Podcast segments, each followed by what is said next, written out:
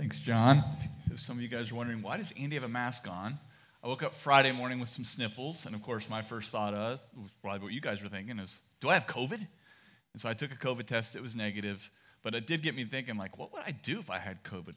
Craig's on a sabbatical. He's on his 11th day of sabbatical. He'd be the one that would record me. So I had all these, you know, worst case scenario things going through my mind. But our, our staff policy is if you have any sniffles on a Sunday morning, you shove a mask on just to protect other people. So that's why I have a mask on. I feel absolutely fine today, but just as a precaution, I keep the mask on. Uh, let me give you a little bit of insight about how I prepare for messages. Uh, typically, when I study and prepare for a message on Sunday, I have I spend a lot of time cutting back all the things that I want to say. I normally have way more information than I have time for, and yet you experienced a little bit about that uh, last week. Uh, I work really hard trying to figure out the difference between what could be said and what should be said, what's needed and what isn't. Well, today, because of what I'm going to talk about this morning, I'm going to say all of it. This morning, I want to talk to you about what the Bible says about Democrats and Republicans, Trump and Biden. I thought maybe you guys would think I was serious. I am absolutely kidding. I was hoping some of you'd be a little uncomfortable. Maybe some of you were. Uh, by the way, the Bible never mentions either party. What I am going to talk to you about this morning could have some of us uncomfortable. Because maybe you've been taught something about this belief that we're going to talk about, and it's kind of seeped into you. And what is a secondary faith issue has become for you a first order issue. Now, this belief that is actually a secondary faith issue feels like, man, this is, you know, it impacts my faith. It, a first order issue, by the way, is something that determines our faith on who Jesus is, what Jesus did, and what he still wants to do. And so maybe you've been taught this belief. Maybe you've heard this belief and you even believe what the Bible says is true. Like everything you've been taught, like that's what it says, but it still upsets you. It makes you uncomfortable. Maybe this belief we're going to talk about this morning has been used as a weapon to demean. Maybe it's been used to discourage or disconnect you from something you might even feel like God has created you or gifted you in. Well, here's what I'll say to all of us, no matter where you land on this belief we're going to talk about this morning, is just, just listen. Don't shut down. Don't rush to conclusions. Don't let your mind race. Don't assume. Hear me out. Listen to the journey Listen to all the different positions and beliefs there are. And if you aren't a follower of Jesus this morning, or maybe you're new here to Blue Ash Community Church, then this morning you're going to see behind the curtain a little bit of how humans can really complicate things and how difficult we can make things that, again, I believe is a secondary faith issue, not a first order issue. So, no matter where you are in your faith, my hope is what you see is an authentic search for what God intended. And I say authentic purposely because as your shepherd, as your pastor, as a pastoral advisory council, we have truly spent the better part of a year wrestling with this belief. We've earnestly sought God's truth. We've searched what the Bible says. We've read lots of different commentaries. We've listened to really respected leaders and podcasts on the subject. I've had countless conversations with other lead pastors over the years who are on both sides of this belief that we're going to talk about. I've asked question after question as to why they believe what they believe. I've prayed about it. This is what I mean by authentic it's a true, honest, earnest, and open search for God's truth. Now, I'll share later where I am and where we are as a church on the subject, but I'll answer the question now. And you're like, how can I do that? I can do that by saying, I'm not 100% sure. I am not 100% certain that I am right or us as a pastoral advisory council are right. But based on our authentic search for God's truth on this matter, this is what we believe. It's what we believe today. And I say that purposely because, like all secondary faith issues, we hold it open handed because I might learn something, I might experience something, God might reveal something to me that will take that would cause me to take this belief I have today and go, let me research authentically for God's truth on this subject. Does all that make sense? Are all of you excited or nervous? Well, let's pray before I jump in. God, just come right now by the power of your Holy Spirit. And God, no matter where we are in this belief system, would you help us just open handedly say, God, we are searching for you authentically, for you to speak to us, to reveal what your truth is on the matter. In Jesus' name, amen. Well, good morning. My name is Andy. If it's your first time joining us online or purpose, on person, we're so glad you're here. If you don't have a disciples Bible, you want to grab one in the back. That will help you in our reading plan. Uh, if you don't have one and you're watching online, go to baccbible.com, fill out that information, we'll get one to you. We're headed to 1 Timothy chapter 2 on page 1890 in your disciples Bible. We're in our series House Arrest, where the Apostle Paul, who writes most of the New Testament, specifically the letters we're looking at, and he's under house arrest, but he didn't allow that to impact what he feels like God wants to do in him and through him. So he writes these letters to different communities or different people, and because of that, we now have them in our Bible to impact our faith. And this letter we're going to look at today is 1 Timothy, which was written to advise Timothy about issues or challenges in the church in Ephesus about false teachers. But to better explain what's going on, we're going to watch our friends at Bible Project, and they're going to fill us in. Traveling about and starting new churches, and he developed Paul's first letter to Timothy. Paul spent many years traveling about and starting new churches, and he developed a large team of co workers in this mission. Timothy was one of these. Paul was once in the city of Lystra, and he met Timothy's faithful mother and grandmother, and he was impressed by Timothy's passion and devotion to Jesus. And so Paul mentored him for many years and eventually started sending him on missions to different churches.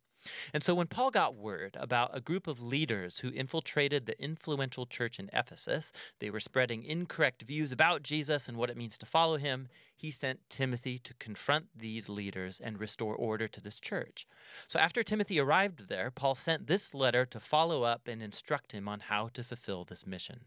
The letter has a really cool design. There's an opening and closing commission to Timothy to go confront these leaders and their bad theology. And then these surround two large central sections that are full of really practical instructions about the problems that Timothy faced in the Ephesian church. And then finally, all these sections are linked together or concluded by a series of three poems that each exalt the risen Jesus as the King of the world. Let's dive in and you'll see how it works. Paul opens by recalling how he sent Timothy to Ephesus to confront these leaders who were spreading their strange teaching. And he describes how these guys are obsessed with speculating about the Torah, specifically the early stories and genealogies in the book of Genesis. And as we'll see, they had developed all kinds of weird teachings about food and marriage and sex that weren't consistent with the teachings of Jesus or the apostles. He even names some of these people, Alexander and Hymenaeus, and he describes how their teaching has divided the church, it's generated controversy. And Paul says this is actually the first clear sign that their teaching is distorted. When genuine Christian teaching is done, it's faithful to the way of Jesus and it results in love and genuine faith. And he says the purpose of the Torah, anyway, isn't to fuel speculation. Rather, its purpose is to expose the truth about the human condition, as it did for Paul.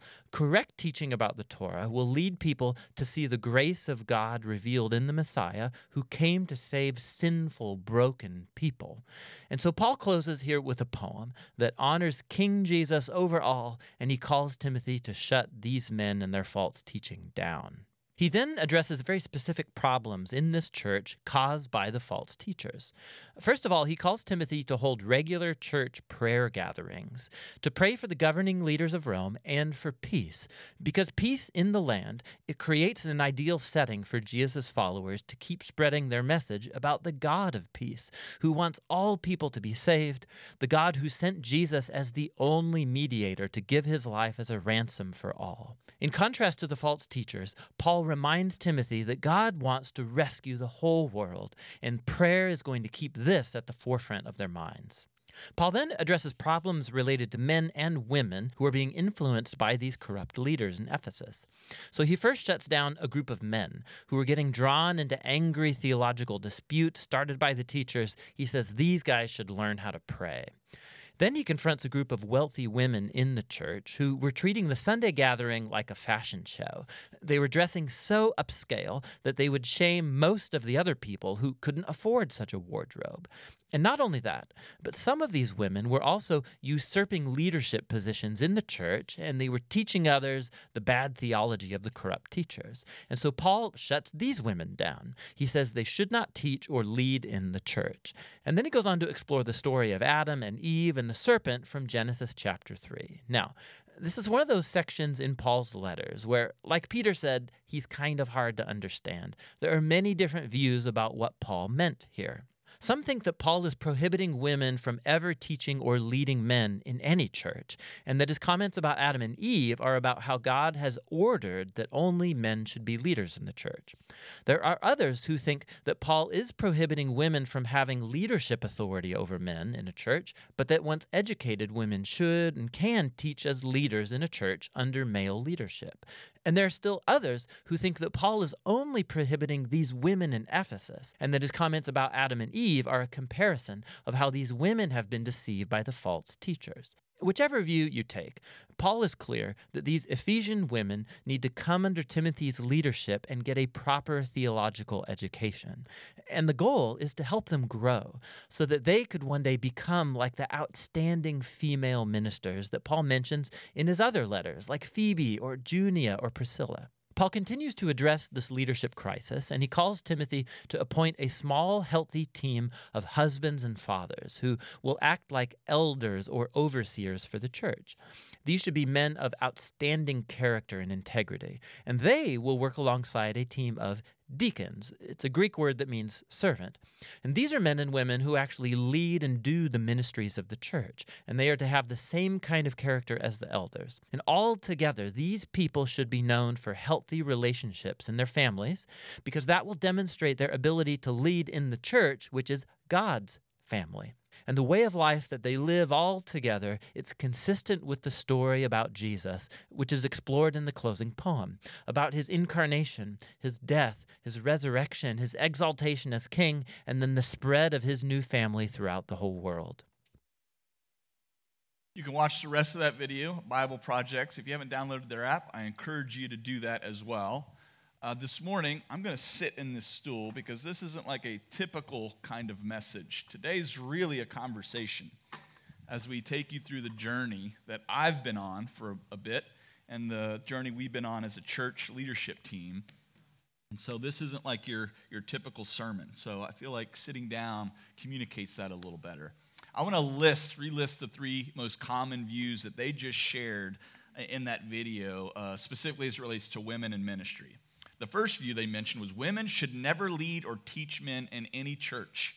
That the reference to Adam and Eve in the birth order, that God ordered things that men should be the leaders and women should not. The second view was women shouldn't lead, but with education and time, they can teach under a male uh, leadership.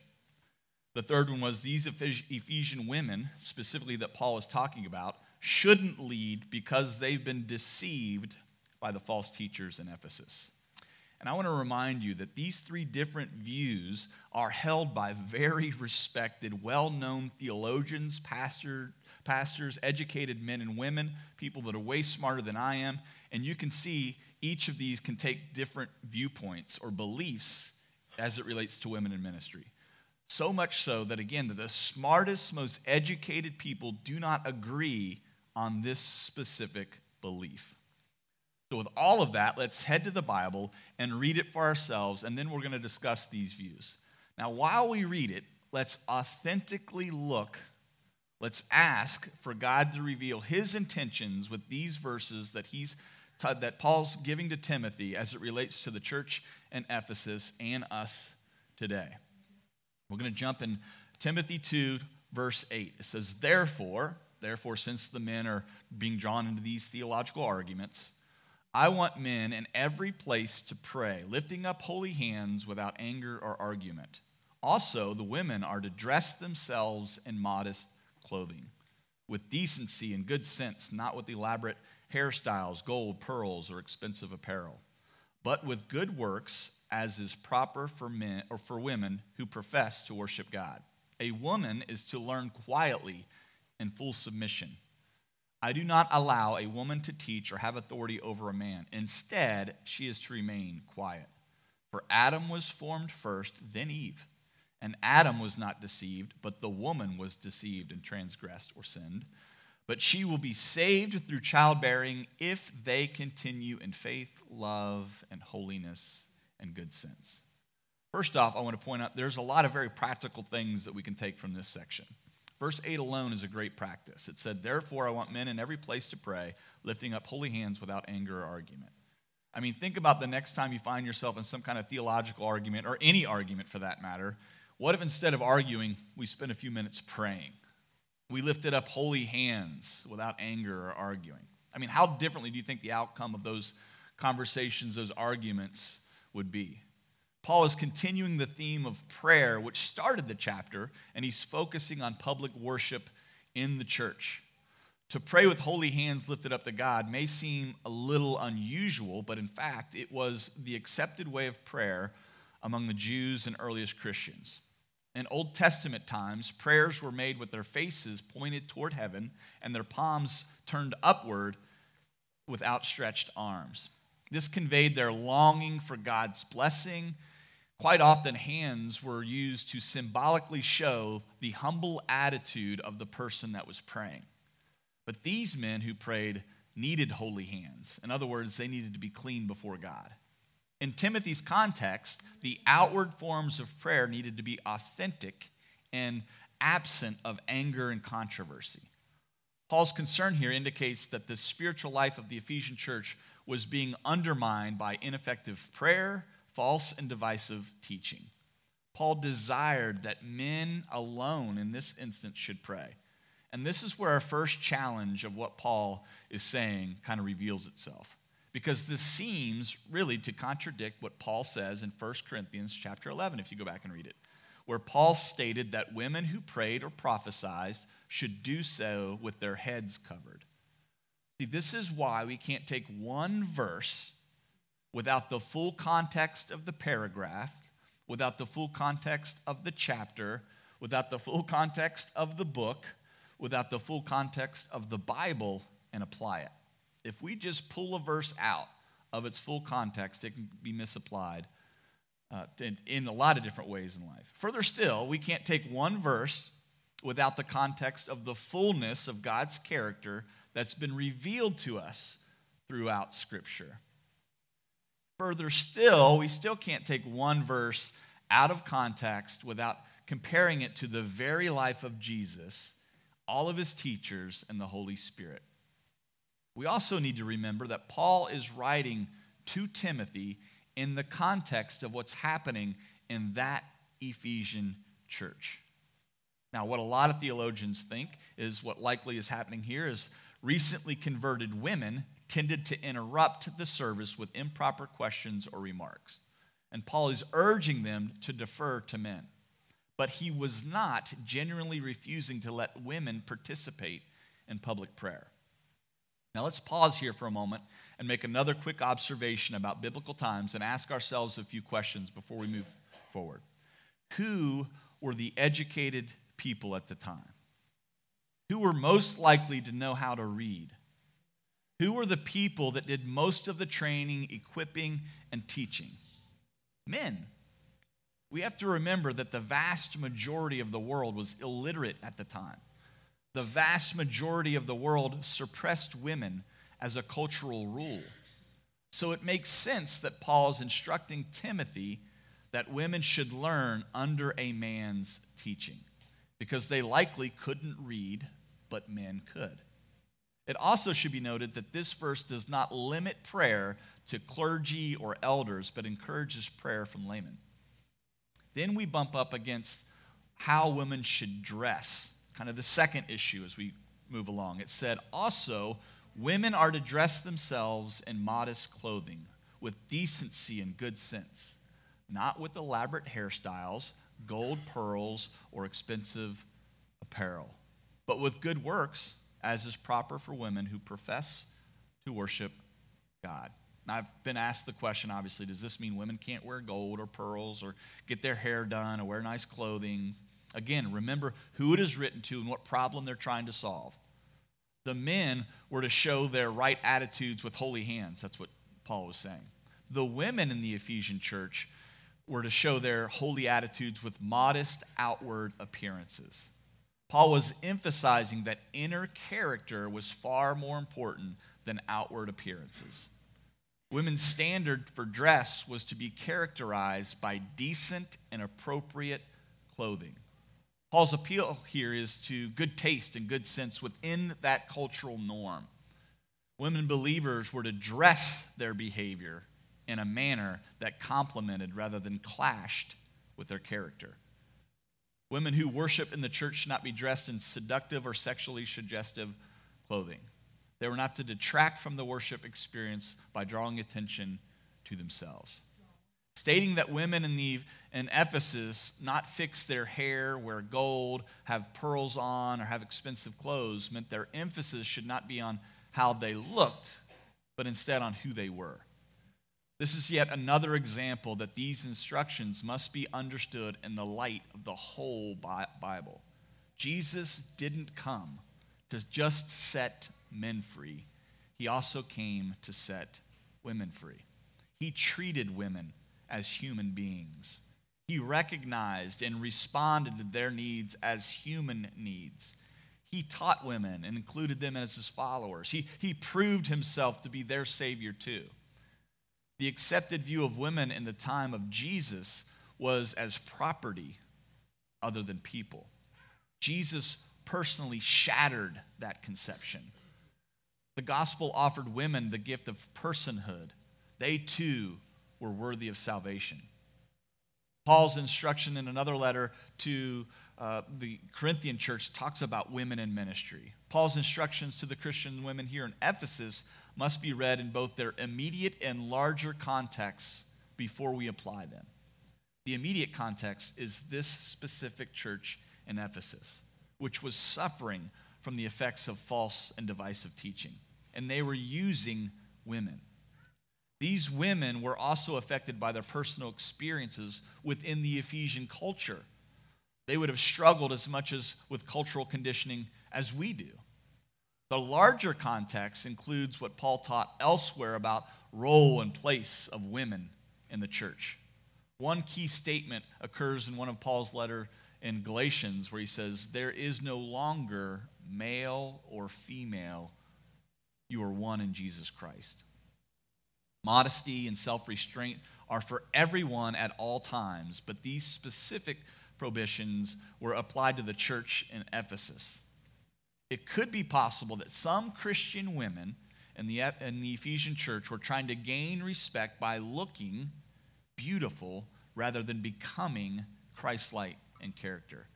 Some may have thought, hey, I can win uh, a husband to Christ simply by the way I look. Additionally, Paul may have been referring to particular styles in, in Ephesus that were associated with prostitutes or local temples. Artemis was the goddess of Ephesus. Considered the goddess of fertility, she was represented by a carved figure with many breasts. A large statue of her would have been in the great temple in the city of Ephesus. The temple was one of the wonders of the ancient world. The festival of Artemis involved wild sexual parties. Obviously, Christian women should not look like or even copy the styles of these kinds of people. While there's nothing wrong with a Christian woman wanting to look nice, Paul is saying women must examine their own motives. Today's world still places a great emphasis, especially in our culture, on beauty. Christian women, women, while they can still dress nicely and take care of their appearance, must at the same time not let their appearance become all encompassing. They must not enhance their appearance merely for sex appeal or attention getting. A carefully groomed and well decorated exterior is, an, is artificial and cold without an inner beauty. Scripture nowhere does not prohibit a woman from wanting to be attractive. Beauty, however, Scripture is very clear, it begins inside of a person. I also want to acknowledge that up to this point, there's not a whole lot of controversy. a lot of pastors and theologians are like, I'm with you so far. We're all in agreement. Most pastors I've talked to would agree that Paul's statement about how women should dress is cultural to what's going on in Ephesians, in this Ephesian church at that time. But keep in mind, as we look at these verses following, those three views we talked about earlier. Let's continue on. It says a woman, a woman is to learn quietly with full submission. Doesn't that sound loving, right? Like, but let's get our shovels out together and let's dig into what's going on here. Women Many women have read these verses and been distressed. Maybe you've been taught these things, and maybe you even believe these things. Maybe you've been hurt by these beliefs. And if you have been hurt, I just, you know, I'm sorry that you have been. However, we have to understand that these verses, we must better understand the situation in which Paul and Timothy worked. What was going on? What's their environment? In the first century Jewish culture, women were not allowed to study. I know that sounds absolutely ridiculous, but that was the culture of that time. But now think about our own culture and our own country. It wasn't too long ago that women couldn't vote. That's what was going on there. Jews and Gentiles at the time regarded it disgraceful for women to discuss issues with men in public. That was their culture. The Jews were even more strict. They didn't allow women to teach male children past the age of five when Paul said that women could learn, he was affirming their and, and, affirming their recognition as teachable members of the church. Now, it may not seem like it, but that was radical. Christian women were given equal rights with men when it came to studying the Holy Scriptures. This was an amazing freedom for many of the Jewish and Gentile women who had become Christ followers. But there were several problems in the Ephesian and Corinthian churches that made teaching in this area very difficult. Some women, converted Jews, had grown up in an atmosphere repressive towards women. Suddenly, now these women were experienced freedom in Christ. Some may have overreacted, flaunting their freedom, disrupting the church services. In addition, some women may have been converts from cult or temple prostitution or practices which was so widespread in these major cities. These women may have been immature in their faith and doctrine as Christians. They needed to learn, not teach. Women were to maintain silence and not disrupt the worship service. They were to speak, pray, or prophesy only when it was from the Spirit, as 1 Corinthians chapter 11 says. This view is widely accepted still by all three views that we discussed. Where the water begins to muddy is when we ask this question Is what Paul is saying to Timothy at that time, was it because of their culture? Or is it for us now? Is this how we're to structure our church leadership in our church in this current culture, in this current day? And it's here that the beliefs begin to differ. Because in several places, Paul wrote about women in the church who were co workers, helping him in Romans chapter 16 and contending beside him for faith in Philippians chapter 4. Paul said that women were co heirs in the image of Christ, that they were full members of the body of Christ, and that they, fared, they, they fully shared in the responsibilities and gifts of serving. But it did say women were to, re, to learn quietly and submissively now, the Greek word for quietly used here in verse 2 and in verse 12 means settled, calm, with voluntary restraint. Submission warns against presumptive and inappropriate grasping for authority. So the verse could easily read A woman is to learn calm with voluntary restraint while not grasping to be the teacher. Wouldn't we say that about anyone, right? Wouldn't we say that about anyone who is learning under a teacher? Wouldn't we want everyone to learn in a calm manner, with restraint, with, while not trying to grasp to be the teacher? Then the beliefs get more complex by what Paul says next. He says, I do not allow a woman to teach or have authority over a man.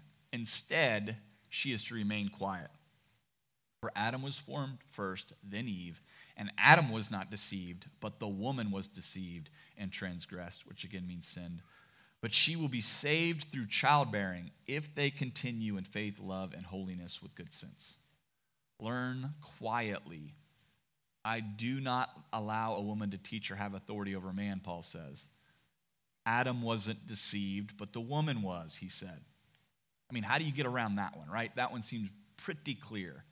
Seems pretty clear when you read it, right? Or does it? Here's where things for me began to break down. It dawned on me that almost everyone I talked to about the verses that explained how a woman should dress and what they could wear, almost everybody I talked to said, Yeah, that is absolutely cultural. Cultural situations to the Ephesian church about how they should dress. As a matter of fact, I honestly have never met anyone who said women should follow those rules, that they should dress accordance to what Paul said earlier in these verses. Not one. Everyone I've met, anybody I've had a conversation with, agrees that it was a cultural thing. So this got me to ask this question. If we're so certain, to the best of our ability to know, that Paul's direction about how women should dress is cultural, then how can we be so certain that Paul's address about women teaching and having authority isn't cultural, right? I mean, that's the basic argument. Those that hold the position that women can't teach or hold authority over man use this verse, among others, for that argument. They believe this verse, unlike the previous verses about how women should dress and what they should wear, that these verses, they're not cultural. Now, personally, I have a very hard time just wrapping my mind around that fact. Right? Like, how could that be cultural and then, like, the next sentence not, be cultural?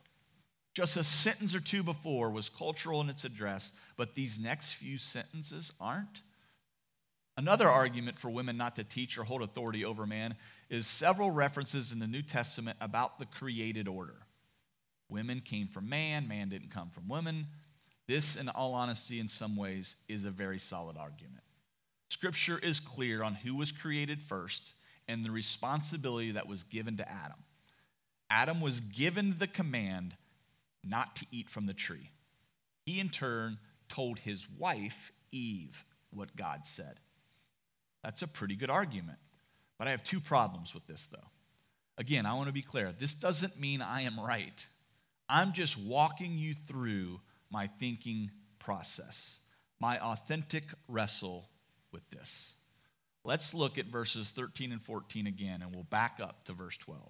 It said, For Adam was formed first, then Eve. Adam was not deceived, but the woman was deceived and transgressed. I mean, there it is. Adam was formed first, then Eve. Not only that, it clearly states that the woman was deceived. Now, we're deceived when we're misled. The woman was misled because she listened to the enemy, to Satan. But in the story of the fall, Adam was standing right there with her, right? He told her what God said hey, don't eat from this tree. And he stood there. He heard the snake deceive her, and he did nothing.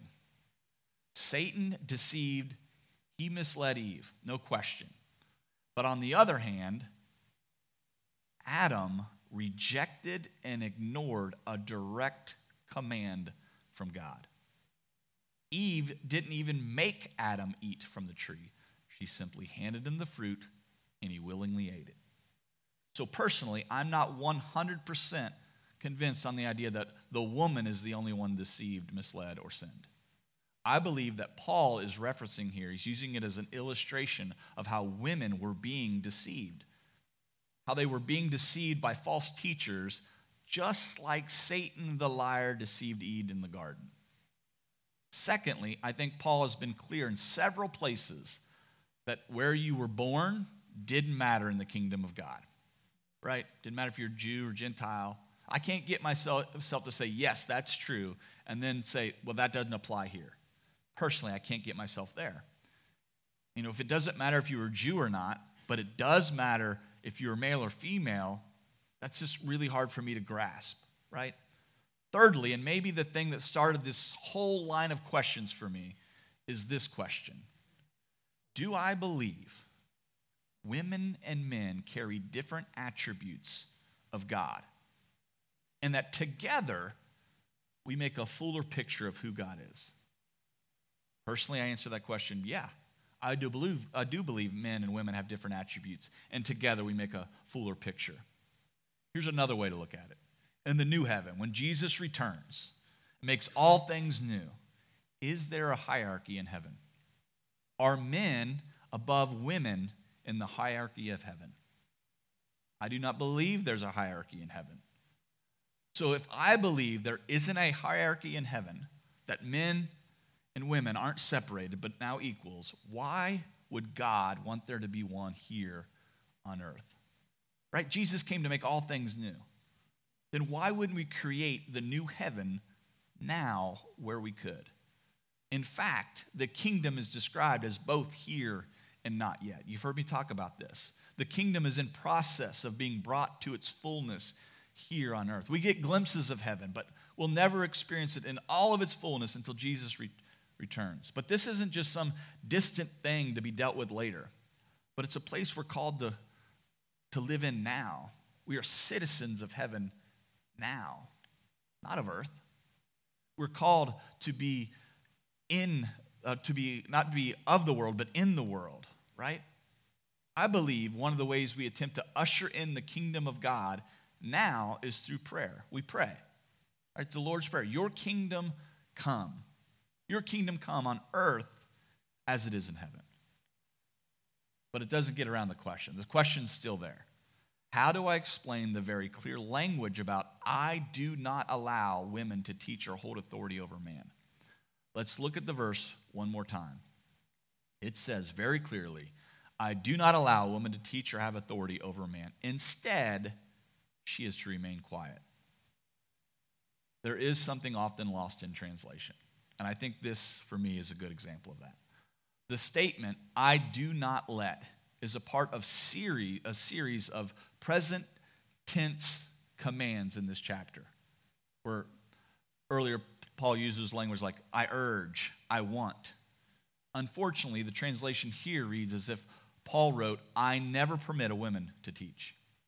Also, the, grammar- the grammatical order in Greek for this phrase carries less force than our English one. In the Greek, it's better translated to teach a woman I am not allowing.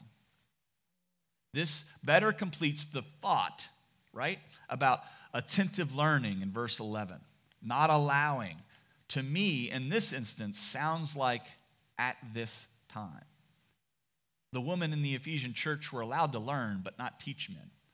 Now, given the tension between the influx and recognition of women as fellow heirs of Christ within the church on the one hand, and the serious problems being caused by false teachers on the other hand, Paul was affirming one right to learn and listen quietly while withholding another right to teach because of the conditions of the church at that time.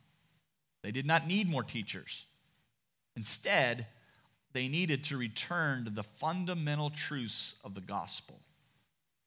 Now, to be fair, some interpret this passage to mean women should never teach in the assembled, in the assembled church. However, other passages point to Paul allowing women to teach. For example, Paul's, Paul commended his co-worker Priscilla, who taught Apollos, the great preacher. In addition, Paul frequently mentioned other women who held positions of responsibility in the church. Phoebe worked in the church as well as others. But what about having authority over man? Right? The expression have authority, found only here in the New Testament, implies domineering, forceful attitude, an abuse of authority. Of course, no one should be leading that has abusive authority over anyone. The danger Paul was counteracting included a competitive struggle for power within the church as women, as women took their rightful place. But conversely, Paul nowhere teaches male authority over women expressed in harsh domination. So, Paul, I believe, wasn't saying they can't have positions of authority, but rather they aren't to have positions of authority now because of the current challenges within the church. And when they do take positions of authority, they're not to have excessive, abusive authority over anyone. And on that point about women being saved through childbearing, this may be used again by some to subjugate women into a role of like, hey, just be a good mom and that's kind of good enough. But what I believe Paul is actually referencing is the fact that we're all saved through the birth of a child, Jesus, through a woman, Mary. When we pursue him in faith and love and holiness, right? So, what does all this mean?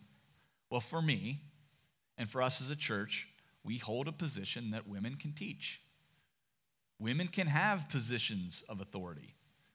But just like I wouldn't let a man, without the fundamental beliefs, without the fundamental agreements, uh, uh, knowledge, and practices of what we believe it means to be a follower of Jesus, just like I wouldn't let a man lead without those things, neither would we let a woman lead without those things. I believe the order of leadership has less to do with male or female and more to do with God in us. It's the authentic pursuit of Jesus, the authentic pursuit of His Word and His Spirit. It's taking our thoughts, our beliefs, and our action and aligning them with what the Bible says. It isn't about using the Bible to support what I believe and then going trying to find the verses that support it. It's about using the Bible to form our beliefs. We didn't go looking to the Bible to find the answer that women could teach. That was not our goal. We didn't go looking to say women can teach and hold positions of authority. We began to ask, what does Jesus intend? What does the Bible actually say? And like I said at the beginning, I'm not 100% sure we're right. There are great arguments on both sides of this issue. But I am 100% sure that we've searched. I'm 100% convinced we've asked. We've earnestly sought the actual truth. We've prayed. We've processed. I mean, we've had conversation after conversation. We've held one position and switched to the other and back to the other one until we finally decide this is where we are. This is what we believe. We've looked at what we believe the Bible says on this issue. And as much as today, this conversation was about women teaching and holding positions of authority, it's equally about our authentic pursuit of God's truth. It's our authentic pursuit of God's word and his spirit to form our beliefs. And it's not about if we like it or not. It's not about if we agree with it or not. It's about is this what God's truth says? Is this what God's truth means? And then how do I live that out obediently in my, with my own faith and my own life? So grab your Connect cards. I know this wasn't like a typical message and like, what's the application going to be? I'll get there in a minute. But hopefully, we've walked you through our process. You've seen the, the extensive time that you know I've wrestled with this. You've seen the, the time that we've taken. It's, again, it's been over a year as we've authentically pursued what we believe God says. And I believe there is a next step in all of this for all of us. But I want to walk you through the first one. Maybe today is the day that you accept Christ for the first time, that He died for you and your sins, that He wants to make you new, a new creation. He wants to make you a citizen in His kingdom. He wants to equip you to love others as He loved. If that's you today, mark that on your Connect card. Make sure you fill out the information on the front. Drop it in the offering when it goes by in a few minutes. We want to follow up with you. You're not meant to do this alone, and be sure to get some free resources in the back. The second next step is this. So I'm going to spend just a, a little longer on this one. Authentically pursue God's word, his spirit, and his truth. We do that when we do our quiet time. I shared a little bit about kind of what God revealed to me in a, in a morning last week. But when we open ourselves up, when we go to Scripture in the morning, and it's easy to check the box, and trust me, there are a lot of check box mornings for me, right? Like it says I need to read this, I read it, check the box, glad I got that in. But when we can say, okay, God, we pray, like, okay, God, I'm going, I'm coming to your word today. I believe you have something for me. God, reveal your truth. God, move in my life, shape me, conform my beliefs to your beliefs. Help me live out what's true, whether I like it or not. And there are lots of things in Scripture I don't like, right? Put others above yourself. I don't like that one. I can do that easy with the people I like, right? But it didn't say if you like them. Just put others above. Like, I don't like that one, but conform me. And we authentically come to God. I believe that's a posture that God can use. That God can start to, to form our lives. He can change our hearts. When we authentically come before Him and go, God, I, I've messed up again. Or, God, I sinned yesterday. And you did, by the way. Every one of us sinned yesterday, right? Because we're not perfect. We, we come in re- repentant heart. That's what I mean by authentically pursue God's word, His spirit, and His truth. I believe He'll start to move in us, He'll start to do things through us.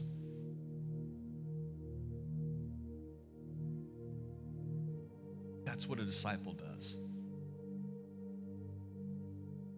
Third one's receive prayer. Lots of ways you can do that here this morning. If you're watching online, I encourage you to pray for each other. But if you're here, there's a, uh, there's a spot on your Connect card in the back. You can write out your prayer requests. I get all those. I do pray for those every single week, as do our prayer teams. There's a prayer wall in the back. You grab a tag, you write out your prayer requests. And if you want the church as a whole to pray for it, you leave the writing so that everybody can read it. And again, I encourage you all to go back there and read those and pray for them. If you just want the staff and the prayer teams to see it, make sure the writing's faced towards the wall. You can receive prayer, like in person. We'll have prayer teams up here to my right and some in the back left hand corner.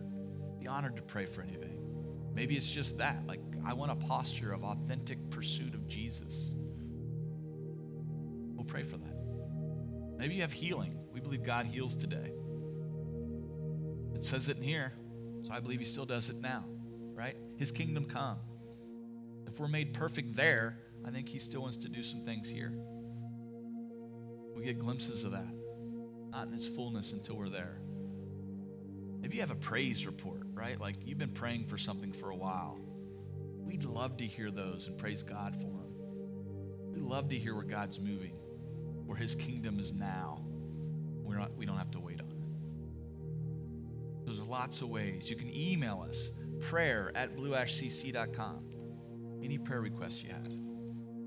We have prayer 30 sessions where we and prayer team members or staff will spend 30 minutes with you. We'll hear what's going on and we'll pray with you.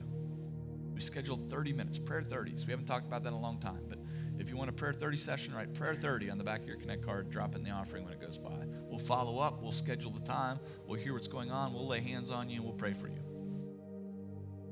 We believe God moves in big ways. Sometimes He only does things through prayer. He even said, Oh, this happens through prayer. So I was like, How come we couldn't do it? Receive prayer, cross the line of faith or line of fear Go get prayer. Watch what God does. And the last one is our memory verse Philippians 4, verses 6 and 7. Don't worry about anything, but in everything, through prayer and petition, with thanksgiving, present your requests to God. And the peace of God that surpasses all understanding will guard your hearts and minds in Christ Jesus. Through how? Prayer. Prayer and petition with thanksgiving. We present our requests to God. Lastly, I want to talk about our communion. If you grabbed your communion elements, take those out. If you didn't grab them, you still want to, you still can. Right when you walked in, they're back there. But we do this in remembrance of who Jesus is and what Jesus did, that he willingly walked to a cross, he willingly gave up his body he willingly gave his blood. They didn't take his body, they didn't take his life. He gave it.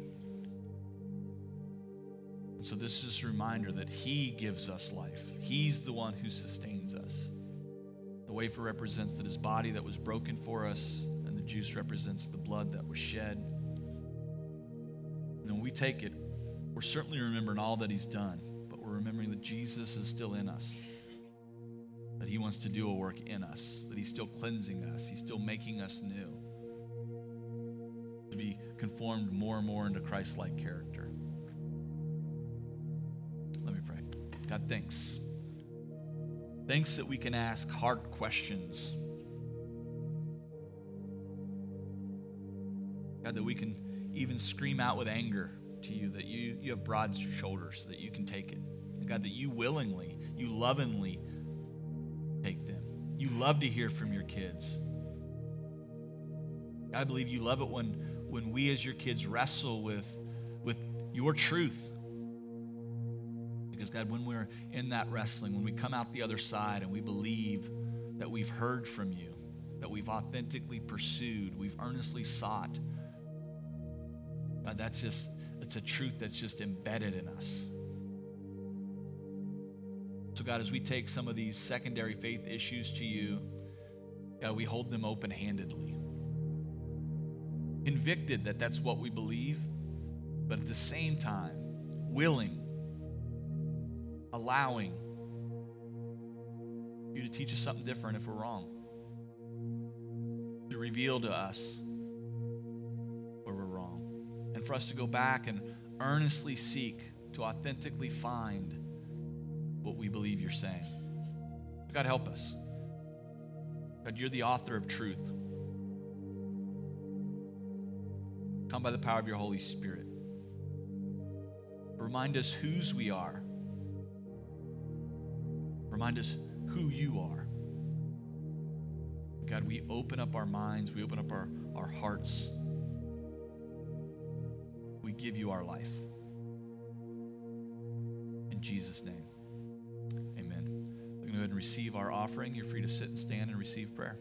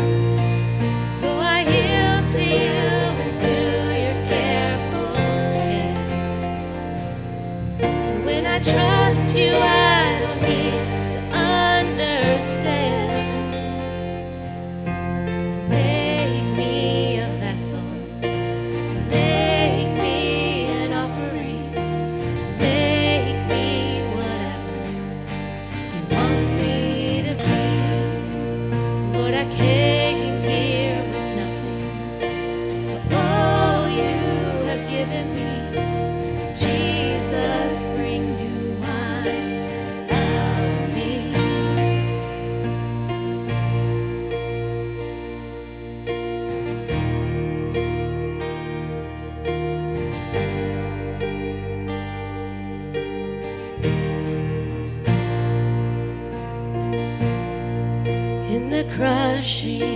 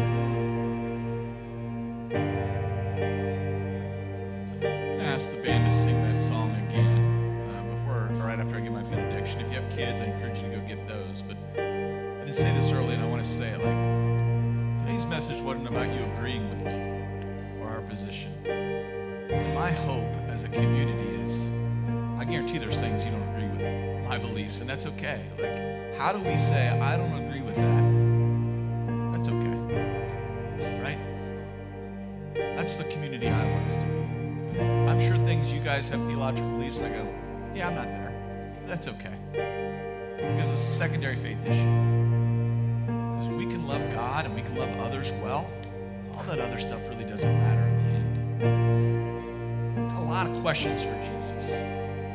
This being one of them. That's okay.